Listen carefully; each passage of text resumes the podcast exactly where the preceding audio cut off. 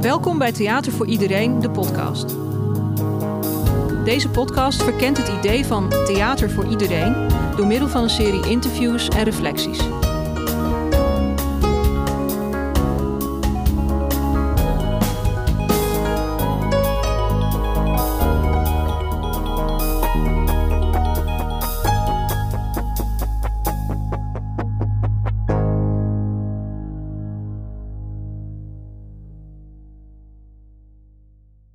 Goedemorgen. Goedemorgen.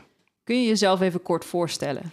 Mijn naam is Onias Landveld. Ik ben theatermaker, van origine spoken word artiest. Ik ben de oprichter van mijn eigen productiehuis Wossu.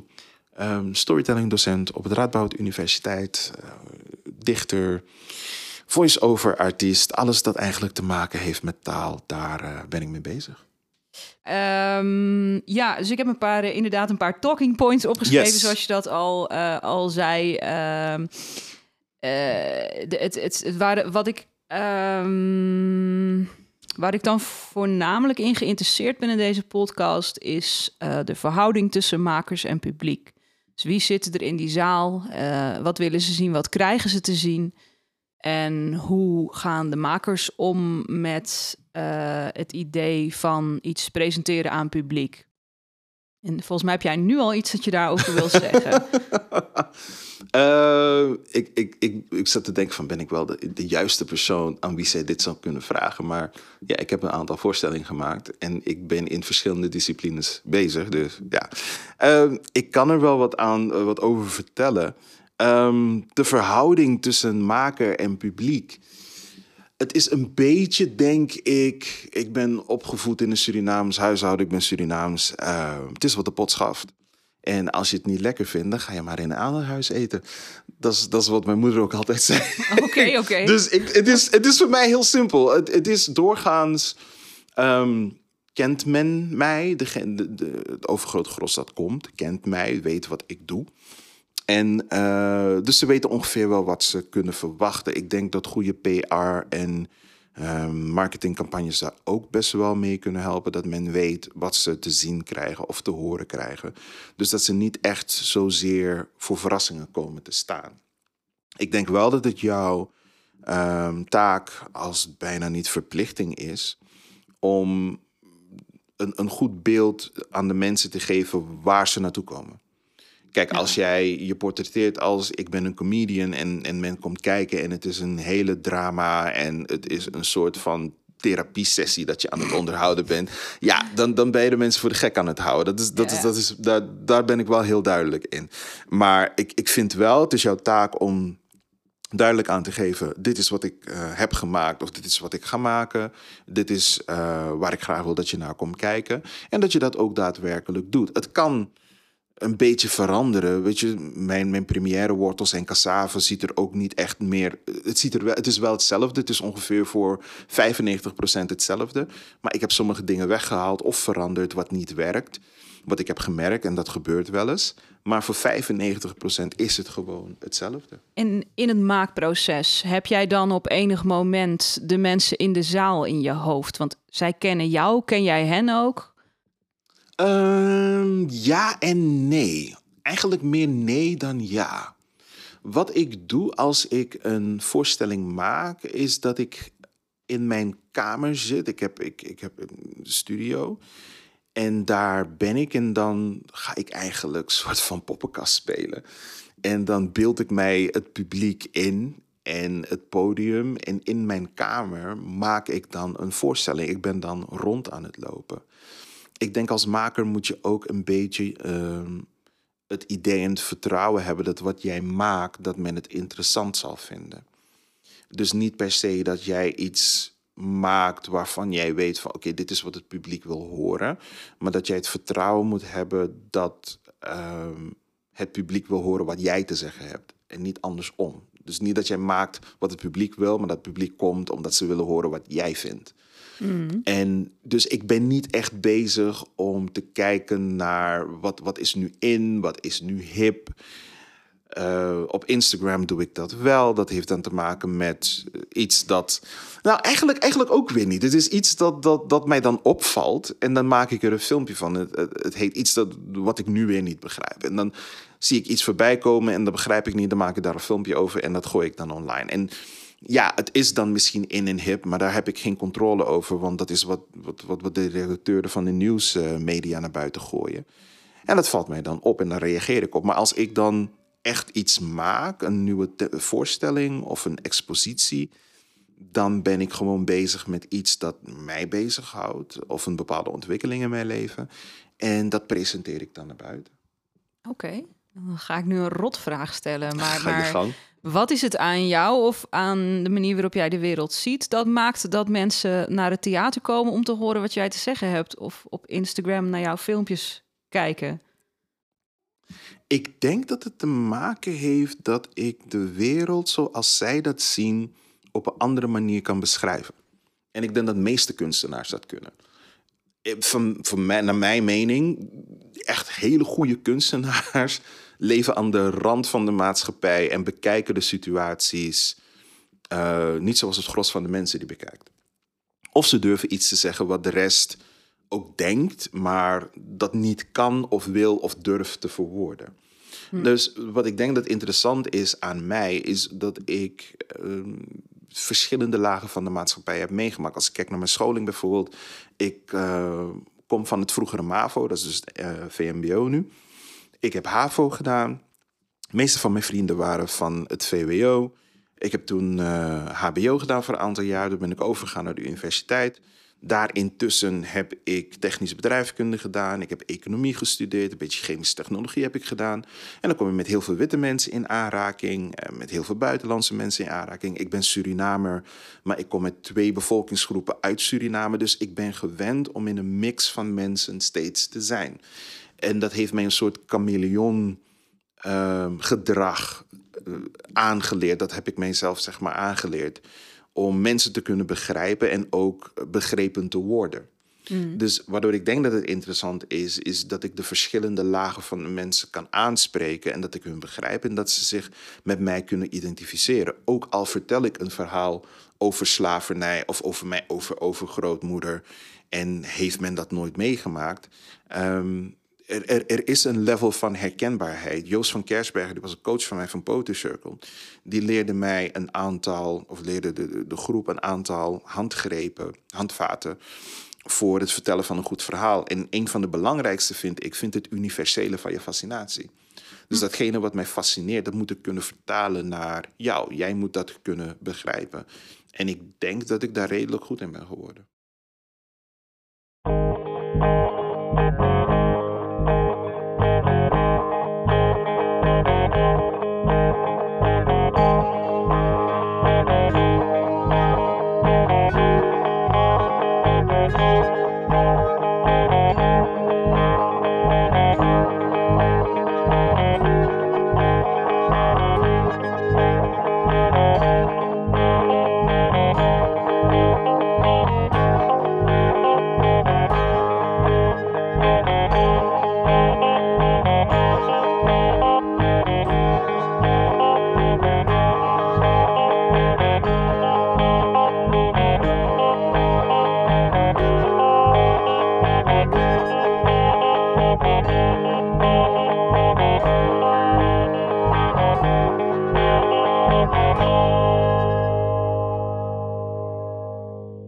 Hoeverre en hoe hangt dit samen met het feit dat jij jezelf bicultureel maker noemt?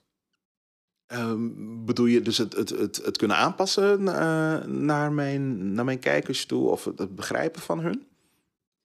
Uh, ja, wat je inderdaad zegt over dat je een soort chameleon bent geworden en uh, dat je verhalen kunt vertalen naar een soort universele. Ja, ik, ik denk dat dat, dat dat is een van mijn krachten, of dat is een van onze krachten je...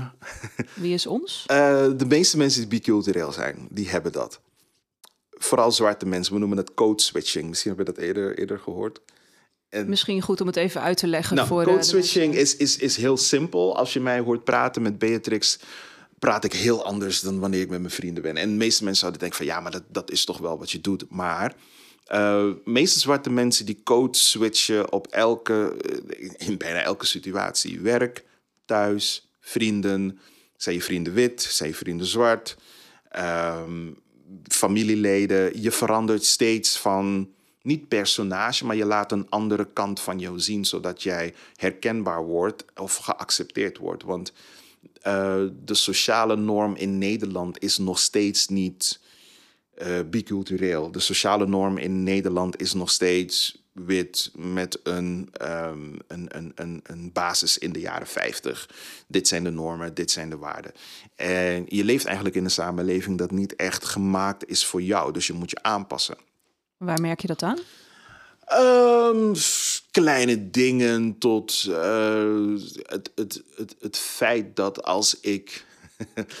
Kijk, ik ben geen veganist. Ik ben geen vegetariër. Zie, je was al bang dat ik sommige dingen zou zeggen. Luister, ik ben geen veganist, ik ben geen vegetariër. Ik heb er totaal geen probleem mee. Maar het idee van wat lekker vegan, vegetarisch eten is in Nederland is totaal niet wat het is in Suriname of Indonesië.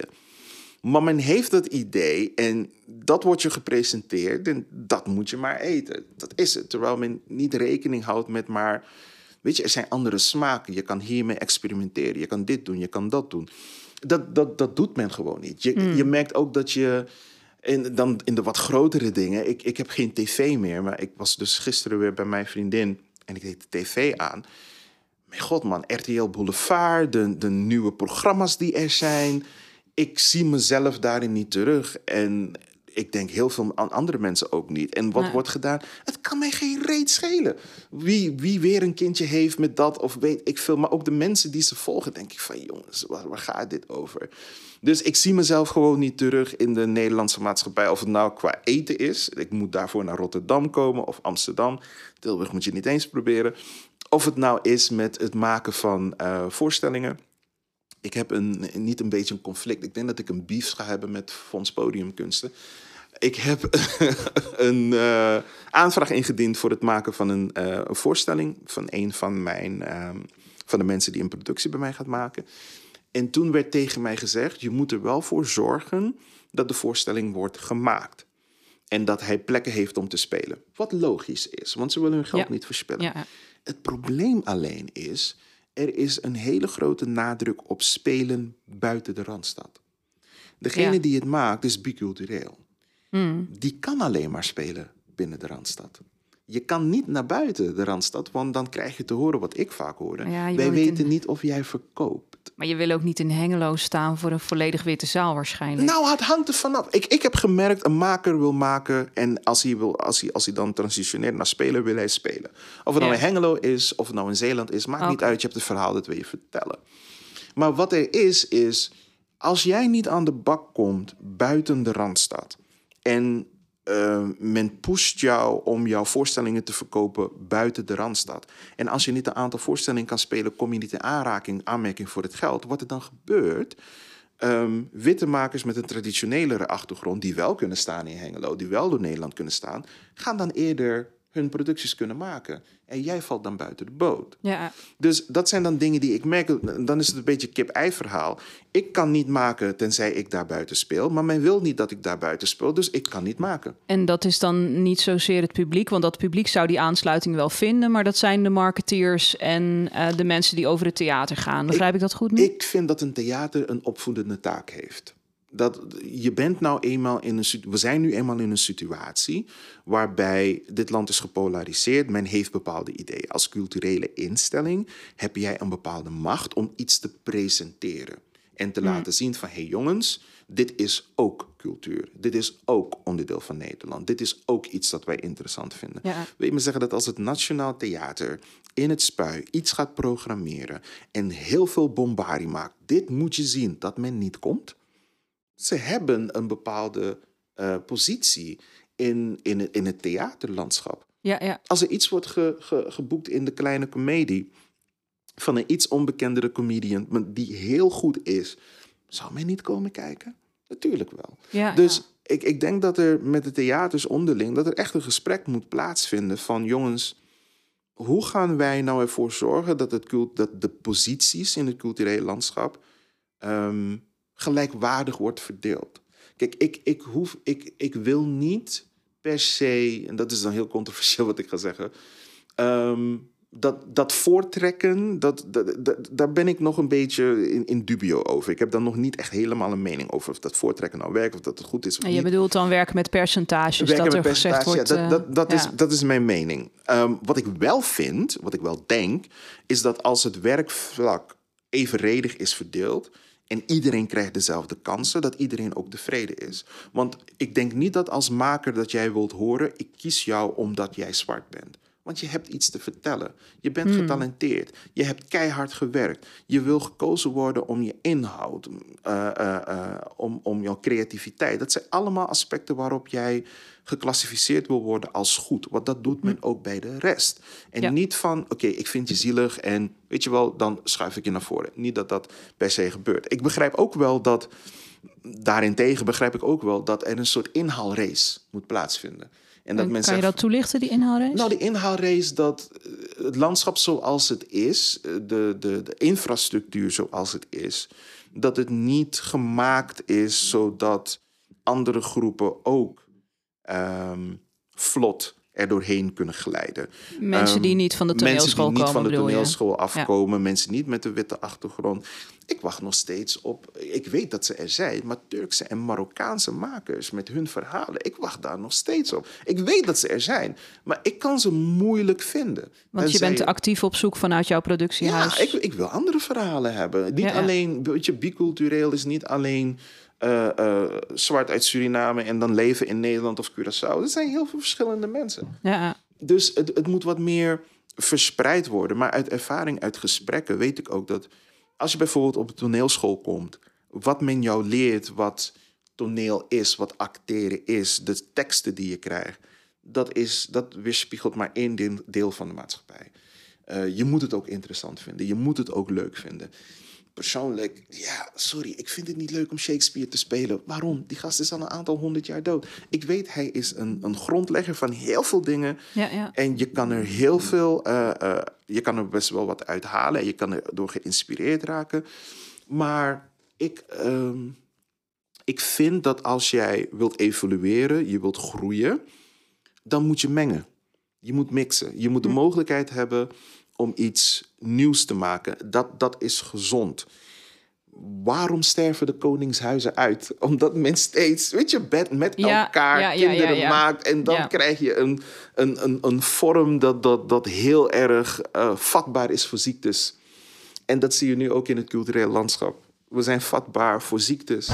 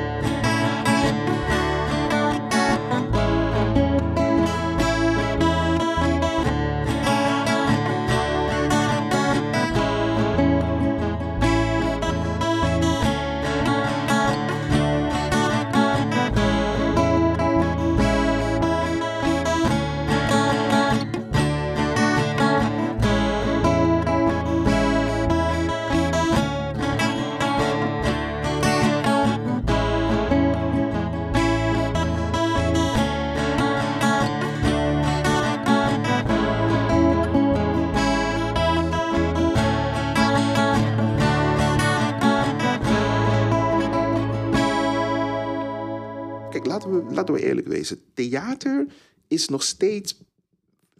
Heel vaak is het een elitair iets. Je kan niet naar. Hoe, bedoel je dat? Ehm, als ik op bijvoorbeeld. Ik, ik kom van MAVO. Toen we op de MAVO waren. Toen ik op MAVO zat.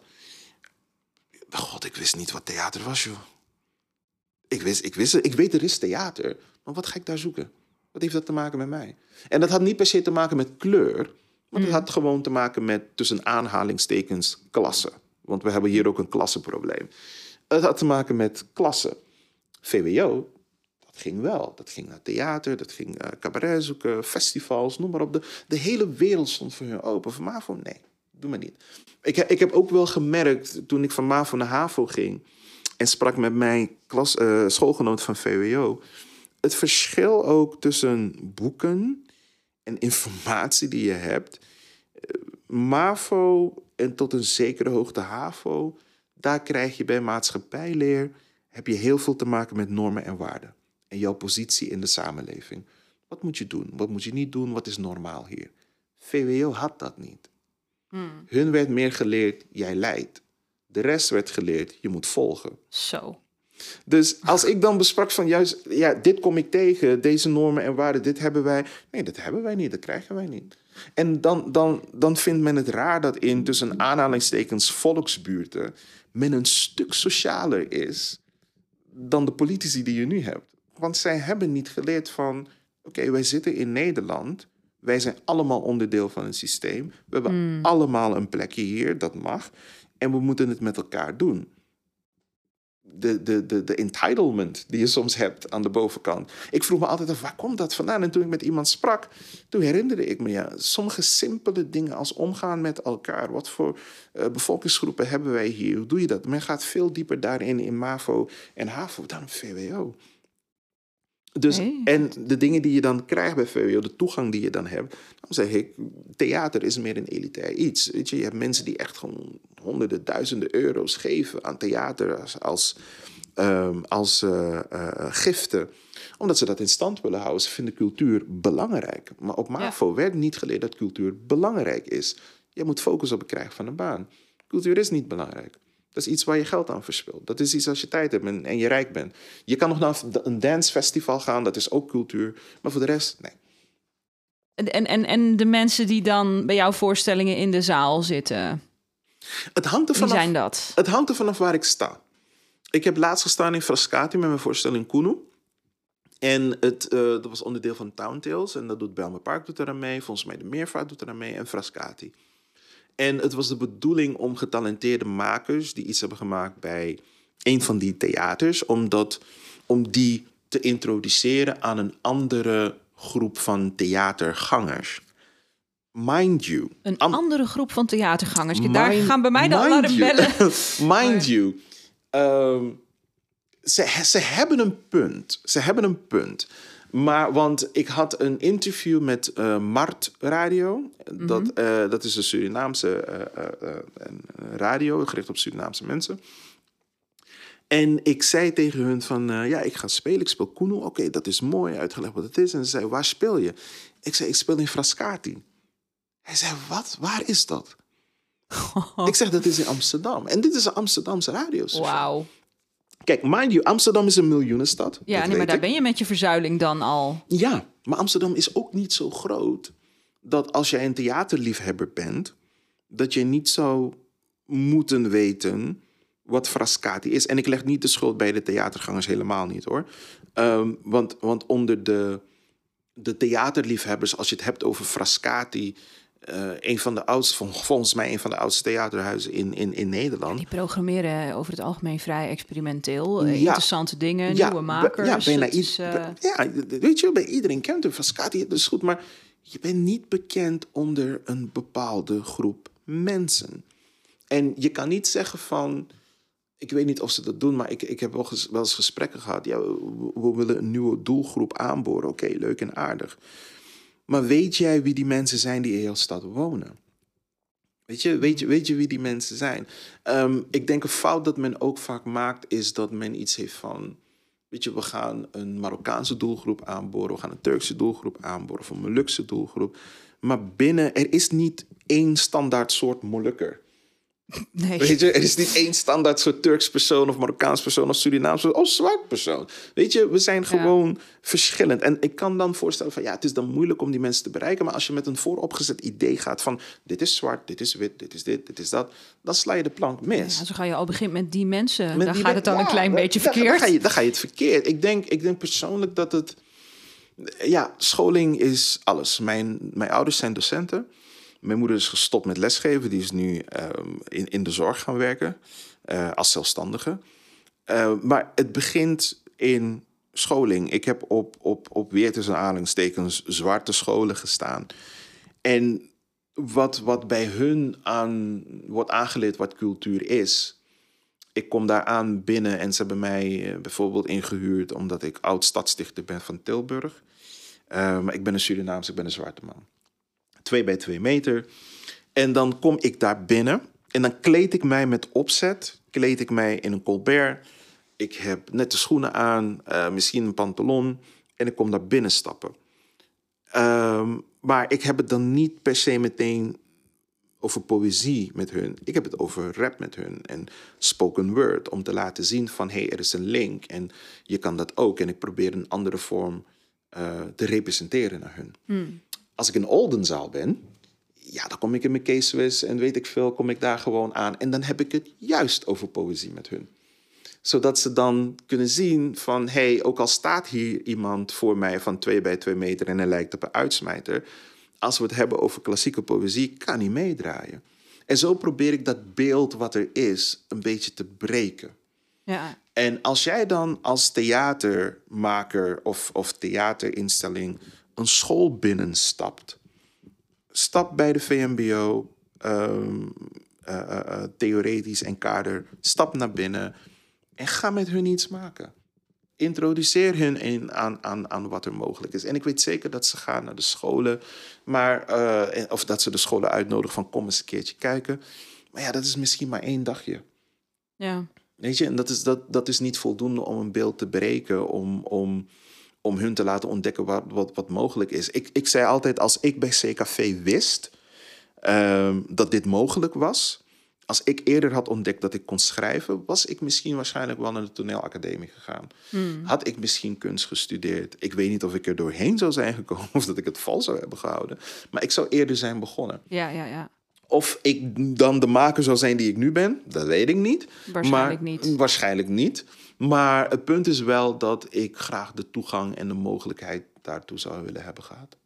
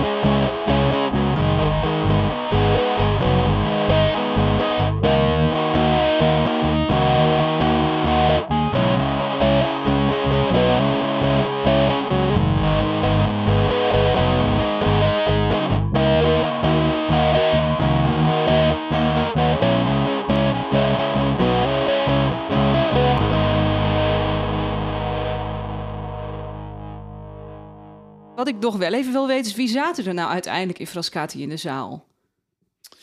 Ehm, dat waren... Nou, het is donker, dus je kan niet echt zien wie daar zit. Maar het, het waren wel voor een deel wat, wat, wat oudere Surinaamse mensen. Daar had je wel een aantal van. Mhm. Maar over het algemeen was het toch wel wat jonger wit publiek. Het Frascati-publiek? Ja, het was toch wel wat jonger wit publiek. Maar kijk, tegenwoordig, elk, elk theater heeft last van minder, uh, minder publiek. Want ja, men is nu een inhaalslag aan het maken. Men zegt van ja, uh, ze zijn nog steeds voorzichtig om te komen. Ja, ja. En dan denk ik van, zie, en dat heeft dus te maken met jouw publieksoort. Want de enige mensen die ik ken die nog heel voorzichtig zijn met corona, zijn wat oudere witte mensen. De jongere mensen, die, althans die ik ken, ja. die zijn op dit moment in Ibiza. Er is, er is Afro Nation in Portugal. Mensen zijn tickets aan het kopen. Ze zijn buiten. Dus dan denk ik van oké, dan, dan mis jij dus een, een stuk mensen die niet bij jou naar binnen komen. Ja. Of het is gebrek, maar aan gebrek aan programmering kan het niet, want er is een nee. stuw meer aan materiaal dat, dat, dat, dat, dat gemaakt is. Maar men komt gewoon niet naar binnen. Oké, hoe ga je dat oplossen? Ja. ja Volgens mij heb jij nog wel een paar ideeën. Ik heb een paar ideeën, maar dan moeten ze me inhuren. Maar, ja, ja, ja. Nee, ik, ja, hoe ga, je, hoe ga je dat oplossen? Maar het begint met het relevant zijn. Het begint met het relevant zijn. En hoe ben je relevant in jouw optiek? Ehm, sowieso met wat je programmeert, maar ga niet mensen daar neerzetten omdat ze zwart zijn. Weet je, ik vind het goed als je mensen zegt van ik wil meer diversiteit hebben, prima, doe dat. Maar kies dan ook mensen met inhoud. En ik zeg niet dat de mensen die nu geprogrammeerd worden niet, geen inhoud hebben. Dat, dat zeg ik helemaal niet. Maar ehm, let op de identiteit van jouw theater. Let op waar je naartoe wilt gaan. Let op de mensen die jij wilt bereiken. En ik weet dat dit een beetje tegendraads klinkt en met wat ik eerder zei. Maar let ook wel op wat er speelt. Je moet toch wel een beetje, weet je, have your ear on the street. Als jij een maker hebt die een boodschap heeft waarvan jij zeker weet van oké, het gaat resoneren, men zal er naar luisteren, plaats hem. En in sommige gevallen, net zoals ik doe met Instagram, er valt mij iets op, iets dat actueel is en ik maak er iets over en ik zet het neer. Ja, die keuze, die overweging moet je ook maken. Nou ja, ik denk eigenlijk niet dat het een het ander uitsluit. Ik denk dat je best iets kan neerzetten wat resoneert, maar waarvan uh, het publiek in eerste instantie dat van tevoren zelf niet weet, weet je? Uh, Dat je iets kan neerzetten wat mensen wel een klein beetje uitdaagt maar tegelijkertijd toch uitnodigt. Ik, weet, ik denk dat je die dingen. Het, is, dat het een soort balans zou moeten er is, zoeken. Ja, je, je moet een balans vinden. Kijk, ik uh, vroeger met technisch bedrijfskunde dat leren ze ons vroeger. Dat zei je even heel snel. Kan je. Vroeger bij technisch bedrijfskunde leerde men dat. Uh, vroeger produceerden bedrijven gewoon wat zij wilden produceren. En jij als consument had het maar te kopen. Net als de eerste. of niet. Of, of niet, maar meestal was het dat je het gewoon... Ja, ja er was geen andere keus. Kijk, de auto's in Amerika, de Ford Model T, daar hebben ze het altijd over. Ford zei, je kan elke kleur krijgen zolang het zwart is. En dat, dat, dat is wat zij produceren. Je hebt het maar te kopen. Ja. Nu is dat heel erg uh, vraaggestuurd. Wij, publiek wij, is de baas. Publiek is de baas. Maar mm. niet altijd. Want uh, Apple die wil bijvoorbeeld wel, die weet van hey, wij willen gadgets, de mensen willen gadgets hebben, maar zij produceren nog steeds een soort telefoon die zij willen produceren. Want wat, wat, wat, wat willen mensen van een mobiele telefoon? Ik wil geen grotere camera. We dwalen enigszins af. Uh. ja, nee, maar ik, ik, kom erop terug. Ik, ja, ja, ja. ik wil geen, geen betere camera. Ik heb een goede camera. Ja. Ik wil verdorie dat die telefoon gewoon twee dagen aanblijft. Dat is wat ik wil. Ja, wie niet? Ja, wie niet? Maar dat doen ze niet. Ik wil de mogelijkheid hebben dat als het ding kapot gaat, dat ik hem niet terug moet sturen, maar dat ik hem gewoon naar de lokale Surinamer op de hoek kan brengen. En dat die gewoon het fixt. Want dat kunnen ze ook. Maar dat doen ze niet. Dus ergens heb jij nog steeds een soort van aanbod gestuurd uh, maken. En ik denk dat voor een deel theaters dat nog steeds een beetje hebben. Weet je wel, van, van wij bepalen nog steeds wat er wordt gezien. Want ik had een gesprek met een theaterdirecteur van een, een uh, directeur van een gezelschap. Best wel een groot gezelschap. En um, die zei tegen mij, voordat de corona uitbrak... wij moeten zorgen voor meer diversiteit. Eh, want ik zocht een plek om Wortels en Cassave te spelen en mijn volgende te maken. En die zei tegen mij, nou weet je, eigenlijk moeten wij jou de plek uh, geven, want wij moeten jou faciliteren, daar zijn wij voor. Of als we dat niet kunnen, moeten wij jou in contact brengen met iemand anders. Hm. En ik wilde graag mijn, mijn, mijn stuk daar maken. En uh, toen de corona-situatie vol swing was en je had de, de bisgelden, die kwamen toen en de bisgelden waren verdeeld, had ik een nieuw gesprek. En toen zei die directeur tegen mij, nou weet je, we hebben een probleem met corona, dus eigenlijk gaan wij programmeren wat de programmeurs van ons verwachten. Dan, dan maken ze de overweging van, dit is wat, wat, wat ze denken dat wij gaan doen en dat gaan we geven, want er moet nog geld in het laadje komen. Dus het is, het is een beetje. Want ja, je zit me zo aan. nemen aan dat met diversiteit geen geld in het laadje komt en dat er van hun geen diversiteit verwacht wordt in de programmering. Als een programmeur tegen mij zegt: Ik weet niet of jij verkoopt, dan is dat toch de afweging. Terwijl, daarom zei ik eerder. Jij als theater hebt een opvoedende taak. Maar ja, goed. Enerzijds word je dus ingevlogen om een nieuwe doelgroep aan te boren. En anderzijds zeggen ze, ik weet niet of jij verkoopt. Ik vind dit van tegenstrijdigheden aan elkaar hangen, als ik even heel naïef doe. Liever, maar dat is Nederland. Dat, is Nederland. Het, het, hele, het hele wietbeleid, het is eigenlijk illegaal, maar we gedogen het. Weet je, het is een en al tegenstrijdigheid. De, de toeslagaffaire, mijn god man, dat we zeggen van wij zijn heel erg links, maar we hebben Rutte als premier. Weet je, het is, het is tegenstrijdig tot en met. En, dat is, ja, ja. en daar komt code switching dus bij kijken. Hoe hou jij je stand? Om te gaan met die tegenstrijdigheden. Om, om te gaan met die tegenstrijdigheden. Hm. Daarom heb ik ook, ben ik ook mijn eigen productiehuis gestart. En ik zit, uh, voor twee, een aantal redenen zit ik in Tilburg. Maar ook omdat ik weet dat er in Tilburg, in Brabant, is er niet zoveel. Er is veel theater, dat, dat wel, je hebt overal theaters. Maar voor biculturele makers is er niet zoveel. Dus ik zit daar wel wat strategisch. En het helpt soms ook met de subsidieaanvragen, omdat ik mij concentreer daar. Ik laat de rest van, de Nederland, niet, van Nederland niet liggen. Um, maar er moet daar wat gedaan worden. Ik kom uit Tilburg. Ik heb daar 20 jaar, 23 jaar gewoond. En als ik daar vandaan kom, dan weet ik zeker dat er makers zijn die beter zijn dan ik. Maar om door hier doorheen te snijden, ben ik dus begonnen met productiehuis. Ik heb er met opzet een BV van gemaakt, omdat uh, ik, ik, ik hou van het concept van eigenaarschap als ik een stichting heb, heb je te maken met een bestuur. En je, kan een goed bestuur hebben, dat weet ik. Maar heel veel biculturele mensen met goede ideeën zijn op een gegeven moment opgebonjourd. Omdat het bestuur vond van, ja, maar weet je, het is tijd voor een andere verandering, een andere kant op. Je bent misschien wat te ruw of te rauw. Uh, willen we bestaan, dan moeten we een beetje water bij de wijn doen. En op een gegeven moment wordt de persoon langzaam maar zeker de deur uitgewerkt.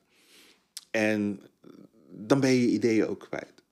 Dus wat ik heb gedaan is, ik eh, ben een BV gestart. Ik heb ook een stichting ernaast gezet, dat wel. Maar alles dat gemaakt wordt, geproduceerd wordt, is van de BV. Hm. En de stichting is daar, die doet ook wel zijn eigen ding, is een beetje ondersteunend, ze kunnen samenwerken. Ehm, maar ik heb ervoor gezorgd dat al het intellectuele materiaal van mijn animaties, van de muziek, dat zit gewoon in de BV. En BV hm. is een productiehuis. Hm. Dat, moet, dat moest ik wel doen.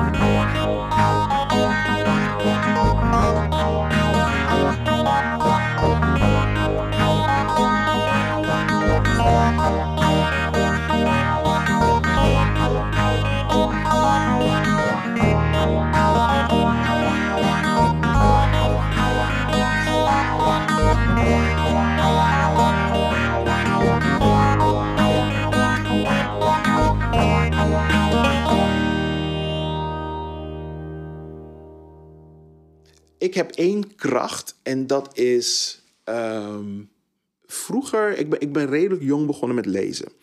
En dat is omdat mijn vader, die had een soort van, van, van, van werkkamer met heel veel boeken, krantenartikelen, noem maar op. En ik merkte dat hoe meer ik las, hoe meer ik de wereld begreep. Sorry. En waar ik heel goed in ben, is het leggen van verbanden. Als ik, als ik, um, ik, ik heb niet veel kennis van, uh, ja, veel kennis. Uh, de reden ook waarom ik um, van technische bedrijfskunde hield, is omdat het heel veel uh, vlakken raakt. Met technische bedrijfskunde, je kan in een, een ziekenhuis werken, je kan bij Shell werken, um, weet ik veel, je, je kan bij KPN werken, je kan overal terecht daarmee. Nou, ik vind het leuk, want, want, want het is een soort spinnenweb en het, het, raakt verschillende facetten aan. En dat heb ik ook meegebracht in het productiehuis. Dus ik begon na te denken, hoe kan ik gewoon wat ik doe, deze sector, combineren met die andere sector? Wat zijn mm. de raakvlakken? Dus die bruggen, die verbanden, die leg ik dan steeds met elkaar. En dan ontstaat er een soort puzzel dat langzaam en groter een, een, een beeld wordt. Mijn volgende project, dat is een landbouwproject in Suriname. En je zou denken dat is heel anders van het cultureel zijn. Maar dezelfde technieken die ik gebruik in de cultuursector en technisch bedrijfskunde, gebruik ik ook in landbouw. We gaan een circulair iets gaan wij bouwen. Wij willen een stukje van een kreek indammen en een viskwekerij starten. Nou, het afval van de viskwekerij, dat kan je op het land sproeien of je kan er Ehm, ik ben even de naam is mij ontgaan. Hydrofonisch volgens mij heet dat. Kan jij ehm, eh, planten laten groeien. Uh, maar eigenlijk willen we dat gewoon op het land strooien. En dan groeien plantjes van. En dan laat je kippen tussen. En het afval, het snijafval, dat gooi je dan voor het vee. En mest van het vee gebruiken we weer op het land. En, en, en snijafval, dat gooi je weer voor de kreek. Dus dan wordt het een soort van cirkel. Hmm. En als je het goed doet, wordt het een gesloten cirkel. En dan kan je alles gewoon verkopen. Dus ik zoek altijd raakvlakken en verbanden. Want zo zit het leven in elkaar. Zo netwerk je. Dat is eigenlijk wat er steeds in mijn hoofd gebeurt. Op, het, het kan voorkomen dat ik, en daarom hou ik van verschillende mensen om mij heen. Ik moet een gesprek hebben met iemand. Ik moet, ik moet praten met mensen. Ik moet een bal kunnen kaatsen. En soms wordt er iets gezegd en dan gaat er een lamp bij mij branden. En hoe ik het omschrijf is, ik, ik ben altijd in een, in een hoek van een kamer, van een hele grote zaal eigenlijk. En die zaal is pikken donker. En dan hoor ik wat en dan gaat er een lampje aan. En dan wordt een deel van de zaal wordt verlicht. Nou, dan loop ik verder, wordt er weer wat gezegd, gaat er weer een lampje aan en dan wordt weer een ander deel van de zaal verlicht. En zo gaat dat maar steeds door en door en door en door. En daarom hou ik ervan om te praten met mensen. Want je krijgt gewoon ideeën. Uh, wat, jij beweerde net van ieder, nou ja, iedereen herkent zich in, mm jouw, uh, in jouw verhalen. Ik vind het nogal een statement. Mm heb jij een voorbeeld van iemand, uh, zeg een witte man uit het bedrijfsleven, ergens in Oost-Groningen, die naar jouw voorstelling komt, totaal niet geïnteresseerd is in cultuur en geschiedenis, maar daardoor een of ander magisch toeval beland is, zou die zich in jouw verhaal herkennen? Magisch realisme. Um, ja, nee, het is een hele speculatieve situatie, maar ik probeer. Ja. Um, ik denk het wel. Ik denk het wel. Ik heb wortels en cassave, dat is specifiek over mij en het ontstaan van mijn verhaal over Suriname. Dat is een hele persoonlijke voorstelling. Ja, de burgeroorlog, slavernij. Dat, dat heeft, uh, daar heeft het mee te maken. En ik heb zelfs een, een het originele, uh, de originele voorstelling heeft een, een, een stuk erin dat heet goed, uh, te koop, maar niet goedkoop.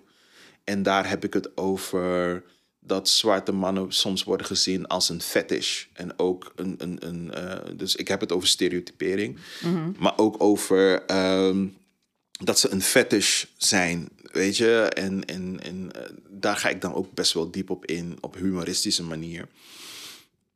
Um, ik heb ook een, uh, ja, en, en dat stukje te koop, maar niet goedkoop. Er kwam een witte vrouw naar mij toe en die zei: Ja, toen ik dat gedicht hoorde, moest ik denken aan hoe mijn werkgever omgaat met mij. En dan kan je denken van, oké, je slaat de plank volledig mis. Of je kan denken van, um, ik vertel hier een verhaal en deze persoon haalt eruit dat iemand wordt geëxploiteerd dat die op een bepaalde manier wordt gezien en, en te kijken wordt gezet. Ja. En als er een besef daarin optreedt van, oh shit, dit gebeurt met mij, oké, dan heb je een raakvlak. Het is misschien niet het raakvlak dat je bedoelt, nee, nee. maar je hebt een raakvlak. En die persoon ziet zichzelf in een grote zwarte man van 2 bij 2 meter, ook al is ze witte vrouw van middelbare leeftijd. Ik, ik, ik manipuleer ook wel een beetje ik zorg wel dat in mijn voorstelling dat er wel iets is voor iedereen. Of het mhm. nou een theatervoorstelling is of gewoon een performance. Ik moest een, toen ik als stadsdichter was, een, uh, was ik bij een boekpresentatie en je had de wethouder. En ik vroeg hem, wanneer is de laatste keer dat iemand u bewust heeft gemaakt dat u een witte heteroseksuele man bent? En hij begreep de vraag niet. Hm.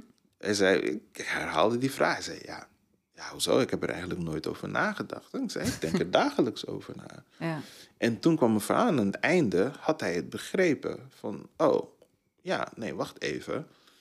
Uh, men wijst jou op bepaalde dingen. Al is het niet dat men jou bewust maakt van het zijn van een heteroseksuele witte man. Misschien word je bewust gemaakt over de kleur van je haar. Of over dat je lang bent. Of over het feit dat je wethouder bent en dat je geen goede job doet. Hoe voelt dat? Hm. Dus ik manipuleer altijd wel en zorg dat er altijd wel iets te vinden is. Maar ik denk ook dat ik probeer het. Ik probeer te, te, zakken. Je kan, je kan iets overstijgen, maar ik, ik zak naar het menselijk niveau. Ik zak naar de basis. Um, basisbehoeftes die wij hebben, de basisinstincten.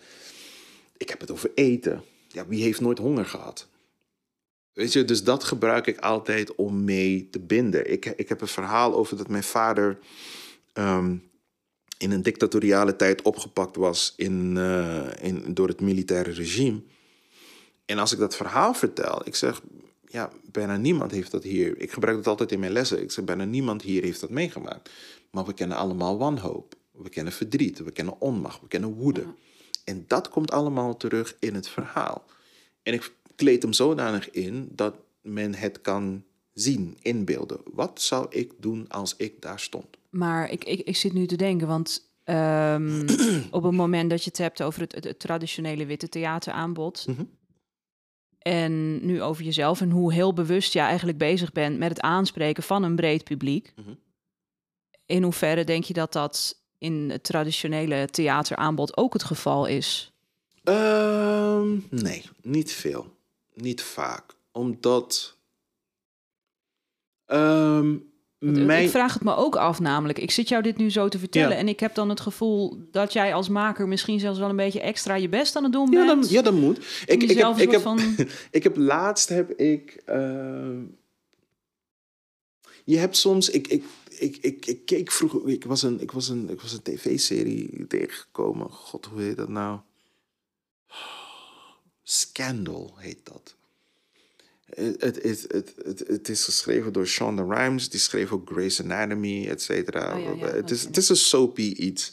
Maar ik zag toevallig afdeling. Ik had niks, niks om te doen. En je had de hoofdpersonage Olivia Pope. Die was een soort adviseur van de Amerikaanse president. Witte man. Zij was een donkere vrouw. En haar vader was hoofd van een clandestine organisatie. En ze zaten, ze was in problemen gekomen, want ze had een, een affaire met de president. En uh, ze werd een, een, limousine ingeshort en daar zat haar vader. En ze hadden een gesprek. En op een gegeven moment, hij zei tegen haar iets van... Uh, weet je, ik heb je altijd gewaarschuwd dat jij... Uh, dat ze geen genade voor jou zullen hebben. Zoiets zei hij tegen haar. En hij zei tegen haar... Wat heb ik jou altijd geleerd? Toen zei ze, je moet twee, ik moet twee keer zo hard werken om evenveel erkenning te krijgen als hun. Je moet twee keer zo hard werken en dan word je gezien als je did a good job. En dat merk ik ook in, in het aanvragen of van subsidies. Nu begint dat wel een beetje te veranderen. Ehm, of wat ik hoor bij mensen, biculturele mensen, als je een een plan inlevert om geld te krijgen, of nou een lening of wat dan ook, moet heel goed in elkaar steken. Wil je dat krijgen? Andere mensen hoeven niet zoveel te doen. Of er is een extra controle bij jou, wat bij anderen niet hoeft. En ik, ik geef altijd de, de analogie aan mensen die zeggen van ja, er bestaat geen racisme en discriminatie, we zijn toch allemaal gelijk. In het boksen heb je een, een, een term dat heet pound for pound als zij vechters met elkaar willen vergelijken die in verschillende gewichtklassen zijn. Bijvoorbeeld, je kan een Mike Tyson kan je niet vergelijken met een, een Mayweather. Die, Mayweather weegt volgens mij 60 kilo, Mike Tyson zit in de 120. Die, die kan je niet tegenover elkaar zetten. Maar ze zeggen, pond voor pond, als ze hetzelfde gewicht hadden, dus of Mike mhm. Tyson zou hetzelfde gewicht hebben als Mayweather, of Mayweather zou hetzelfde gewicht hebben als Mike Tyson, even lang zijn en we maken ze gelijkwaardig, wie zou dan winnen? Mm. Dat is de gedachte. En ik zeg altijd pond voor pond. Zwart persoon, wit persoon. In deze situatie, wit persoon komt er beter uit. 9 van de 10 keer. Hij komt er beter uit. omdat het systeem is zo gemaakt. Het is niet dat men zich dat men dat met opzet doet. Of men is soms denk ik ook niet echt van bewust. Maar zo is het gewoon gemaakt. Je glijdt erin mee. Dus ik merk dat als ik terug ga naar jouw vraag van beter mijn best doen. Ik moet beter mijn best doen als ik sta op het podium. Om gezien te worden. Om überhaupt het podium binnen te komen. Uh, en als de show daar zet, staat. Ik, I gotta rock it. Elke keer.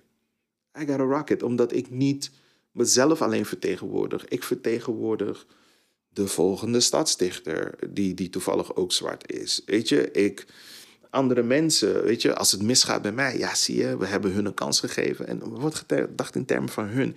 Dus er is een verantwoordelijkheid die ik met me meedraag, die andere mensen niet met zich mee hoeven te dragen. Dus dat is dat dan, dan het best doen, het je best doen. Ook dat de mensen je begrijpen. Waarom ik ook denk dat ehm, het werkt en dat mensen mij begrijpen en zich met mij kunnen identificeren. Ik ben getraind om dat te kunnen doen. En je zit me aan te kijken. Uh, ja, dit is mijn vertel verder. Klein, klein, klein geschiedenisverhaaltje. Suriname, kolonie van Nederland. Mijn ouders, uh, tantes, ooms, uh, wie dan ook, als je in Suriname ehm, naar school ging, werd jou alles geleerd over Nederland. De provincies, de plassen. Noem maar op. Je wordt ook getraind om naar Nederland toe te gaan. Mm. Nu heb je dat niet meer, want het is na de onafhankelijkheid van 75. Mm. Maar daarvoor, alles was gericht op, je gaat naar Nederland. Wil je een goede opleiding? Ga je naar Nederland. Wil je goed werk? Ga je naar Nederland. Dus, als je daar naartoe gaat... Ja, als je daar naartoe gaat, moet je weten hoe dat land functioneert. Ja. Daarom ben ik goed in het maken van verhalen voor verschillende mensen, omdat ik getraind ben om anderen te begrijpen. Maar men hm. is niet getraind om mij te begrijpen. Dus heel veel shows die je hebt, een aantal shows die je hebt van witte makers, is gericht op een witte bubbel. Waar de rest geen weet van heeft, behalve witte mensen. Ja. Nou, nou heb ik een theorie mhm. waarmee ik deze podcast begonnen ben. Dat er ook ontstellend veel uh, überhaupt makers zijn die zich überhaupt niet druk hoeven te maken om het publiek. Die, zich, die eigenlijk gewoon maken om zichzelf een soort van autonoom te uiten. Ja, klopt. Klopt. Dat, ja, dat heb je heel veel. En dit, die... is een theorie, is een vermoeden. Nee, nee, nee, nee, maar daar heb je gelijk in. Die, die hoeven zich nergens zorgen om te maken. Die worden wel geboekt, die worden wel gezien. En die, gaan, die kunnen het zich veroorloven om experimenteel te zijn. Ik kan niet experimenteren, ik moet succesvol zijn. Want als ik niet succesvol ben, dan word ik de volgende keer niet gevraagd. Dus ik, ik kan wel experimenteren, maar het is als het bakken van een cake. Het is als het bakken van een cake. En als ik uh, rabarber erin zet, moet ik ook een hele lading suiker erin zetten, zodat men de rabarber niet proeft.